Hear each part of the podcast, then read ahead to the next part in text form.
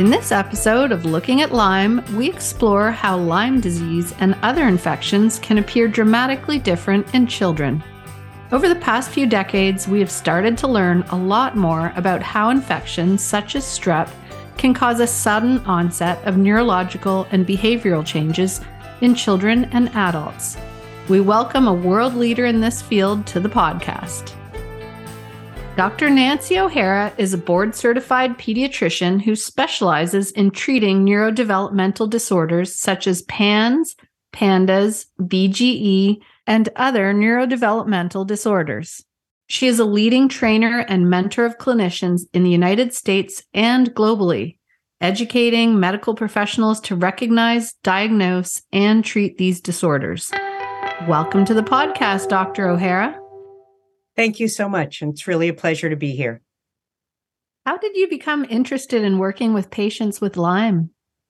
Well, I, I happened to move to Lyme Central 30 years ago. So I live in Connecticut and have been dealing with it with patients and family members uh, ever since. But it was really when my son at age nine got bit by a Lyme positive tick, the same time he got strep throat, and devolved into seizure like tics that I really started to learn about it, join ILADS, uh, read the literature. And even then, I uh, lost sight of one of the important um, co infections that we see a lot in children, which is Bartonella. So when I found that in my son a few years later, I re upped again. And uh, with many of us, it's especially with Lyme, it's just constant learning. Um, so, but that's how I initially got interested. Yeah, I'm sure that's difficult to be a physician as a parent and uh, trying to be involved in his care as well as, uh, you know, learning more about it all the time. Well, and I think many parents um, have this same problem in that uh, a lot of doctors, at least allopathic doctors like myself, MDs, uh, do not believe in Lyme or do not understand or do not see it as a clinical diagnosis. So it's even harder for those parents who don't have the resources um, to be able to read and understand and get their child treated appropriately. Definitely. How how does Lyme disease differ in how it presents in children and adults? Well, one of the things in children is the the terrible triad of Lyme, which is non-restorative sleep, cognitive impairments, and fatigue. And you may see the fatigue and brain fog, as I call it, in adults. Um, but but this is paramount in children, and often it gets treated as uh, ADHD or ADD or dyslexia or um, some type of executive function or learning problem, when at the root of it is tick-borne diseases. Now, in our practice, we we have a neurodevelopmental and neuropsychiatric consultative practice. So almost all of the children that we see have neuropsychiatric symptoms also. And we see a lot of anxiety, OCD and intrusive thoughts, tics, um, as well as the sleep and cognitive impairments and fatigue. And what are PANS, PANDAS, and BGE? Um, so I I recently wrote a book on it, uh, uh, demystifying PANS PANDAS. Right. Um, and uh, you know, in the 1990s, Sue Swedo, who was the grandmother of pandas, found that some children had an abrupt onset of OCD, tics, anxiety, and other symptoms shortly after a strep infection. So she coined the phrase pediatric autoimmune neuropsychiatric disorders associated with strep, i.e., pandas, at that time that was a very controversial uh, acronym and i think if if she had a greater ego she would have called it swedo disease and it wouldn't be so uh, mm. controversial at this point right. um, but in 2012 30 clinicians got together to try to make it less controversial and they realized that there were other things that triggered this abrupt onset of neuropsychiatric syndromes so that's where PANS, pediatric abrupt onset neuropsychiatric syndrome, came to be. Um, and that included mycoplasma, viruses, and Lyme. Now, even doctors that are trained in those diseases don't really look for Lyme, Lyme co infections. And that's where, together with mold, you can have a much more subacute or indolent presentation um, with Lyme, Bar- you know, Borrelia, Bartonella, Babesia, relapsing fever, et cetera. Um, and then BGE uh, is uh, the abbreviation for basal ganglia encephalitis, which is what really happens. So you have something that triggers uh, an infection that triggers this. And rather than the antibodies or the immune system proteins attacking the germ, strep, for example, it instead attacks the brain and very specifically the basal ganglia within the brain, where the movement center, the OCD sort of center, the anxiety center is all located. And there's inflammation or encephalitis, inflammation of the brain in that area. So, why I, I use that acronym also is because our governing body, the American Academy of Pediatrics, has not yet decided whether it's going to believe in PANS and PANDAS. And the BGE is just much more descriptive of what's going on in many of these children. Now, it sounds like uh, the sudden onset is certainly a part of it. And how do you go about diagnosing PANS or PANDAS? It's really a clinical diagnosis. And I think that's so what's so hard for physicians today. I think our naturopaths, our nurses, um, some of our our therapists understand it and and uh, discuss it with parents much better than MDs because we as MDs are very dependent upon tests, um, mm-hmm. and we mm-hmm. want to test to prove that we're right, right or not. And right. PANS and PANDAS, like Lyme, is a clinical diagnosis. So it's based on symptoms. So if I hear that a child um, had was fine on February 12th and all of a sudden February 15th wouldn't leave mom's side or started having tics or started having handwriting deterioration or sleep disturbances or urinary symptoms those are all classic signs of pans or pandas and I'll start to then look at well what happened 6 weeks ago oh, well, Johnny had strep, or Johnny's sister had mycoplasma, or grandpa was in the hospital, or we were out in the woods and they got bit by this tick.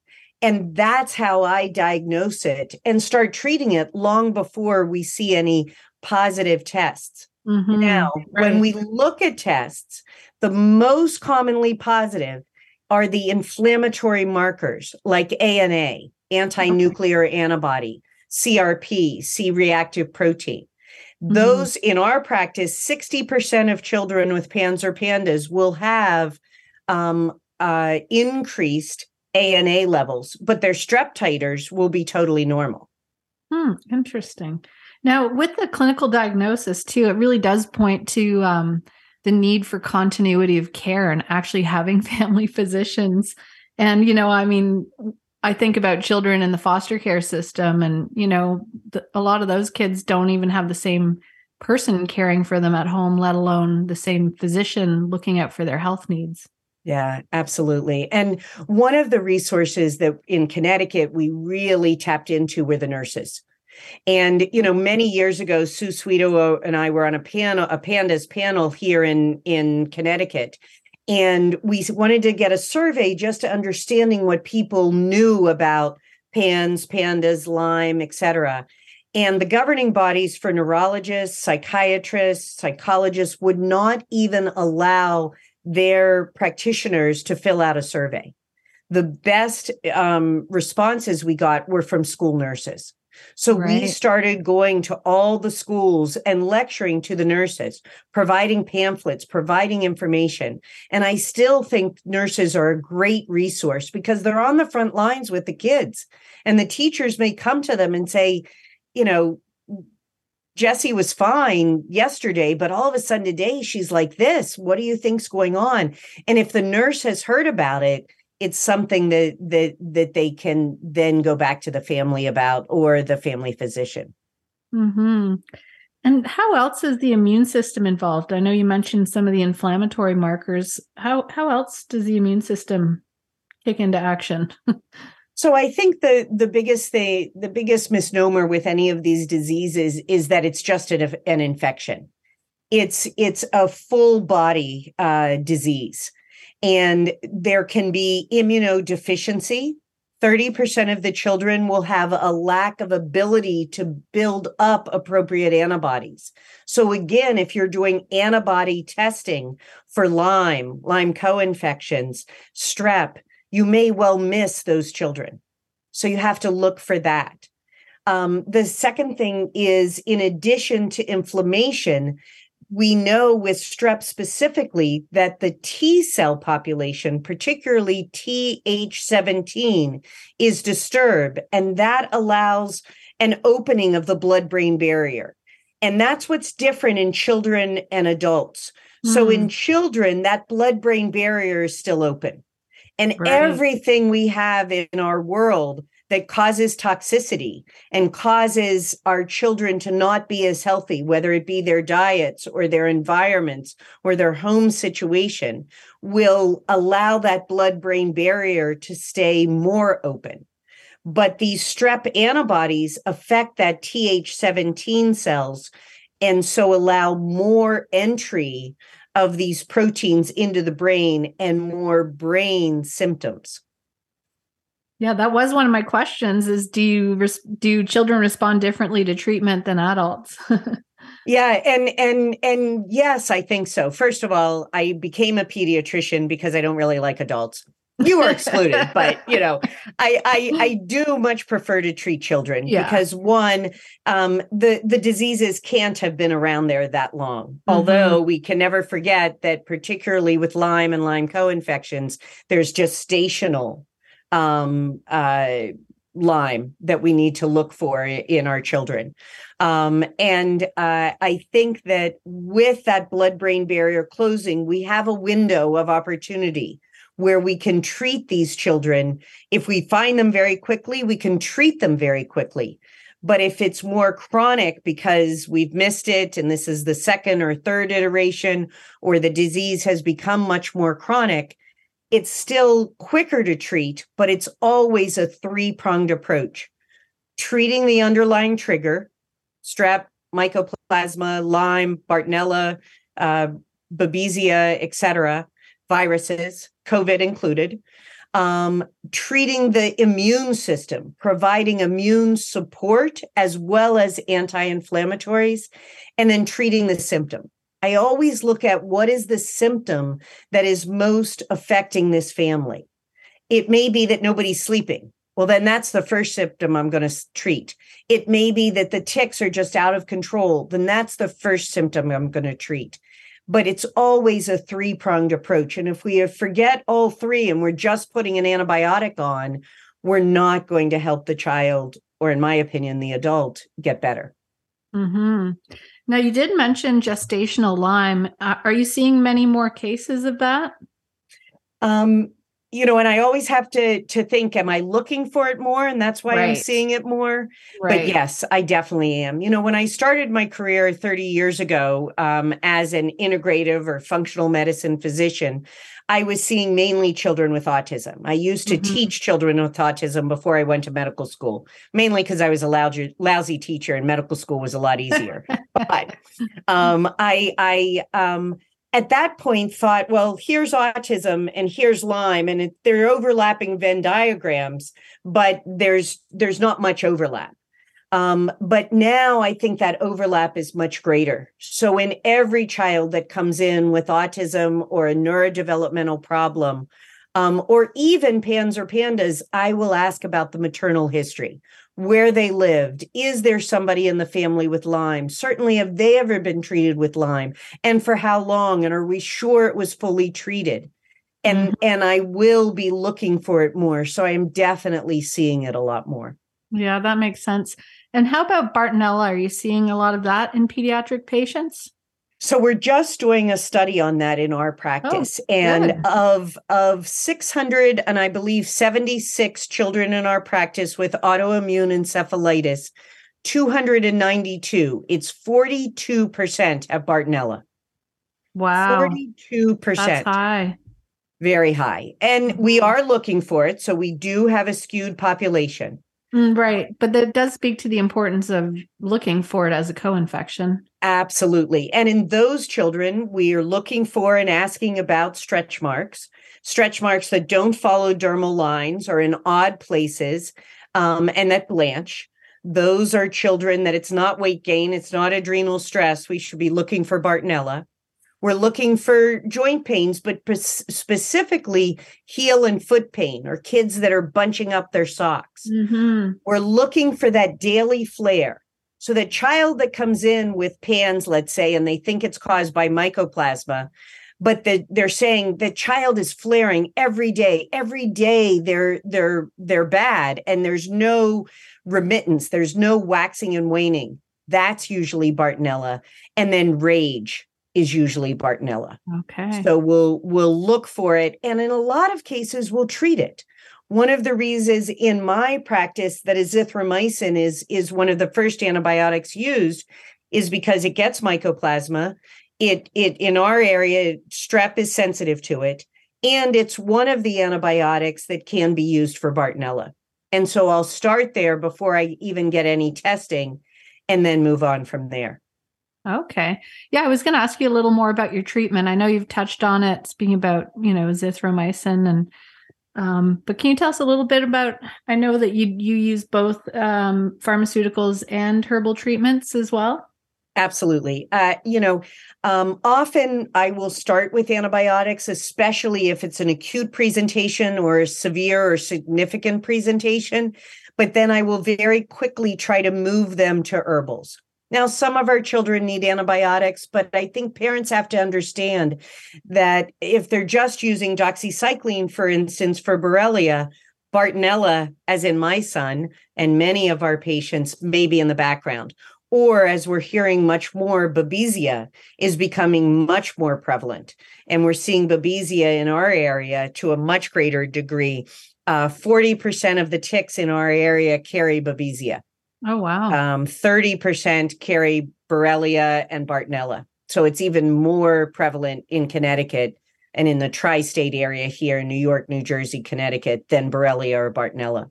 Mm-hmm. So that's why we use herbals. We don't want children on three, four antibiotics, and many of them don't have just Borrelia.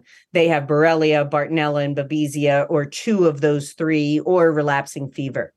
So we like wow. adding herbals and leaving herbals in for quite a long period of time. We used to say months and and often it's sometimes years, up to 2 years. So one of our favorite herbals is Japanese knotweed. It naturally has resveratrol in it, which is a wonderful antioxidant and anti-inflammatory. Cryptolepis is another wonderful herb for Borrelia, Bartonella, and Babesia. And in fact, most the most recent research papers show that cryptolepis was better um, in vitro than doxycycline in treating Borrelia. Um, we also look at a lot of other herbs, Artemisia for parasites, Babesia, um, uh, Houttuynia for Bartonella, um, as well as uh, Borrelia um, Cumanda. There are many, and we individualize it to each child. And then we check back in. You know, we start low. You know, with children, mm-hmm. we may start with a drop and build right. up slowly. Um, and then we we will do it for a cycle or two and see how they're doing and how they're able to increase it. If they're having bad reactions, that's a Herxheimer, that's a die off reaction, and that's something that I have to remind parents that's the good bad or the bad good. I never know which way to say it but it means that it's working. Yes. and we may need to back off and add some more binders or or supportive yeah. interventions but we're on the right track. If if they're getting better great. But if we're seeing no improvement then we need to switch up the herbs and and try things differently. Or we need may need to pulse some. Use a couple for for one week and then a couple of different ones for another week and along those lines, I want to mention that that you know, in many of our children and adults with more chronic infections, certainly those that have also had COVID, we need to think about parasites. Mm-hmm. And if a child is worsening around the full moon, the few days before, the day of, the couple of days after. Then we need to think about parasites, either as another co infection or our children with um, Borrelia, Bartonella, or especially Babesia may be housed in parasites, and we need to treat those. And and all of us, uh, as women especially, used to cycle around the moon cycles, um, but our our organisms like parasites still do. So that's why the symptoms get worse around the moon cycles, and we want to make sure we're using something like artemisia or mimosa pudica or black walnut wormwood around those time in addition to the other herbs that we're using. Oh it's so fascinating. Where can physicians learn more about treating pans and pandas? I know you've been involved with both maps and ilads if you can right. tell and- our listeners about that Absolutely. I, I, think those are both wonderful groups and both of which I'm members for and and speaking this fall. Uh, MAPS is Medical Academy of Pediatric Special Needs. We just did a plenary on Lyme. Uh, and I lecture quite frequently there on PANS, PANDAS, uh, going to be doing case studies on that at the upcoming conference in Scottsdale, Arizona in September, September 7th through 9th and then a little bit closer uh, to to Toronto and and Canada is Boston, where ILADS will be having their annual conference in October. Uh, I believe the dates are October 21st through 23rd in Boston. And we've just gotten word today that they are adding a pediatric arm together with MAPS um, and I will be speaking there specifically about PANS pandas and particularly Bartonella, as we've seen it affect many of the kids in our practice. So, those are two great places for practitioners of all types to get trained naturopaths, DOs, MDs, nurses, nurse practitioners, PAs, chiropractors, and I highly recommend it. Um, in addition to that, if you want to do more not going to conferences, I do have a, a membership on my website, um, and that's on your own time. Six different lectures on Lyme, pans, pandas, pots, um, mold. Uh, and lots of case studies and 30 different short two to four minute videos on functional medicine ways to treat these children. And then starting next month, I'll be having uh, monthly recorded sessions on different topics that practitioners have said they want to hear more about sleep, getting kids to take herbals and other supplements, constipation, and all of those infections that I talked about. So. Oh, that's so fabulous. That's really wonderful news. Because one of the things I wanted to ask you about, I get a lot of panic calls from parents when they find a tick embedded on their baby or their child. Uh, what advice do you give to a parent in an acute situation like that? Because they're always in a panic. I mean, I've never met any that weren't, and I get it. Um, but how can you just like assure them that everything's going to be okay? Or, I mean, not that you can do that, but exactly. I, I mean, I do um, teach parents how to remove ticks successfully, and I think that is important. That's pretty important skill to have. Yeah, and I do like to keep the tick. Um, mm-hmm. I, I, in our area at least, we can send the tick to the public health department and get it tested because if only 30% have Lyme spirochetes, then 70% are going to be clean and going to be safe. Right. You do want to clean the area. Um, and I do like to topically put on arnica, for example, and an antimicrobial um, uh, ointment, you know, even Bactroban or, or bacitracin or something like that. Our homeopathic colleagues would use ledum, which is very safe. Um, and you know, Japanese knotweed can be a very safe herbal to add it while you're waiting to see while that tick is tested. But again, okay. if only 30 to 40% of the ticks are positive, you don't have to jump on it, but you do want to watch over the next six weeks if there are any symptoms malaise, right. flu like symptoms in the summertime, and jump on that. I am not a fan of one day of doxycycline, which is something that um, mm-hmm. um, I think can decrease our ability to see symptoms later and mm-hmm. also decrease our ability to test well. And that right. is something, at least here, that a lot of our pediatricians and practitioners recommend.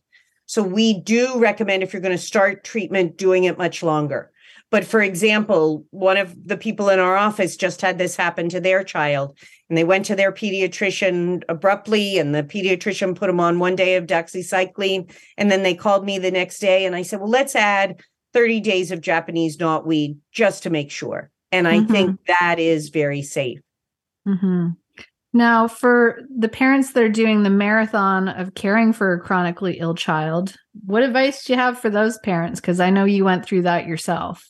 Yeah, I, I think it's very important, number one, to take the advice of putting your oxygen mask on 1st mm-hmm. If you're not taking care of yourself, you can't take care of your child. Right. So remember to breathe, take walks, do yoga, whatever you need to do and make sure you are sleeping and not up at two in the morning reading everything save it for for you know other hours of the day right. i think the second thing is find a practitioner find a group like yourselves um, like other groups if your child has autism naa or TACA if your child has has um, lyme aspire.care is a great one for pans and pandas um, many great organizations to find like-minded parents and and people that understand this disease to find a group mm-hmm. of of people that understand. But i also think it's a good idea to find a practitioner that understands. My Absolutely. mentor was dr sidney baker who is the grandfather of functional medicine. And the thing that he was taught and that he always taught me is if you listen they will come. And secondly have we done enough for this child Mm-hmm. And I always say the best um, instrument we have in our office is a tissue box. Because eh, you know so many of these parents have been fighting so hard just to get somebody to listen and to understand what they're going through. Right. Yeah. it, it, you know it, that tissue box is much more important than my stethoscope or my my otoscope or anything else. Mm-hmm. and you need to find those practitioners and you can treat this disease with lots of different types of of practitioners as i've mentioned several times. So find somebody that's really going to listen. Now it's a family affair unfortunately um, especially when it gets to the chronic level. Do you ever offer any advice to the siblings Absolutely. And behind me is also my colleague's book, Super Sam and the Fight Against Pans and Pandas. She okay. wrote that for siblings of children with pans and pandas. Oh, because great. I think that's one of the things, and both of these are available on Amazon. I do think that's one of the things that our families deal with a lot and and it and to no fault of the parents but the other sibling gets left behind right and yeah. then starts to act out um, and i think we have to keep in mind that if if we are lucky enough to have two parents involved that that and we have other children that the other children get time with one parent while the other parent is trying mm-hmm. to to help the index child um, mm-hmm. um, and that we we help that child to understand this is not johnny or sam as in dr wells's book this is the disease you know he's not being mean to you because you're right. bad or he's bad he he's sick you know yeah. and there's lots of great documentaries out there now you know i'm not crazy i'm sick is mm-hmm. one that that that's just out there right now and helping children by helping them read a book like that or helping them see something or be part of sibling groups you know we have a lot of sibling groups in our practice where it's the siblings that all get together and talk about how hard it is to have a sibling with autism or lyme or pans or pandas so. Oh, that's really great advice. Thank you. We'll have to have a look at that book. Um, uh, are you excited about any emerging research or treatments? Well, I have to say, I I, I get a this is my passion. You know, I I I my husband always is complaining that I'm working seven days a week, but but it's okay if I take a few day a few hours every day just to read the latest research you know there are new antibiotics um, coming out all the time that may be helpful. There are a lot of new antivirals and not just in in um, medications but in nutraceuticals and right. and uh, herbals. Um, and i also look at other therapeutic approaches because i think you know especially with children we can't put too much in and we can't get them to take everything you know taste yeah. is a factor you know yeah. um and and so i'm always looking at um craniosacral uh uh atlas orthogonal chiropractic that helps to drain the lymphatic system lymphatic massage awesome. um sauna um epsom salts baths those are you know epsom salt bath has been around for you know eons but mm, yeah. it's still a tried and true but yes i think there are a lot of emerging modalities um and um SOT treatments um ozone treatments um, and find a qualified practitioner in your area to ask about those sort of things as adjuncts. But one quick um, caveat to that is that um, a, another practitioner that worked with Dr. Baker always taught me you've got to go in the door, not a window. And I think mm-hmm. we're always trying to look for the latest and greatest and the next best thing.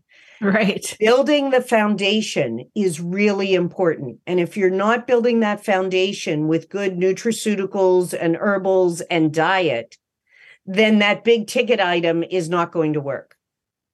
Um, so don't you know, spend your last dollar on IVIG or SOT treatment or ozone treatment mm-hmm. if you mm-hmm. haven't built that foundation and tried everything else first.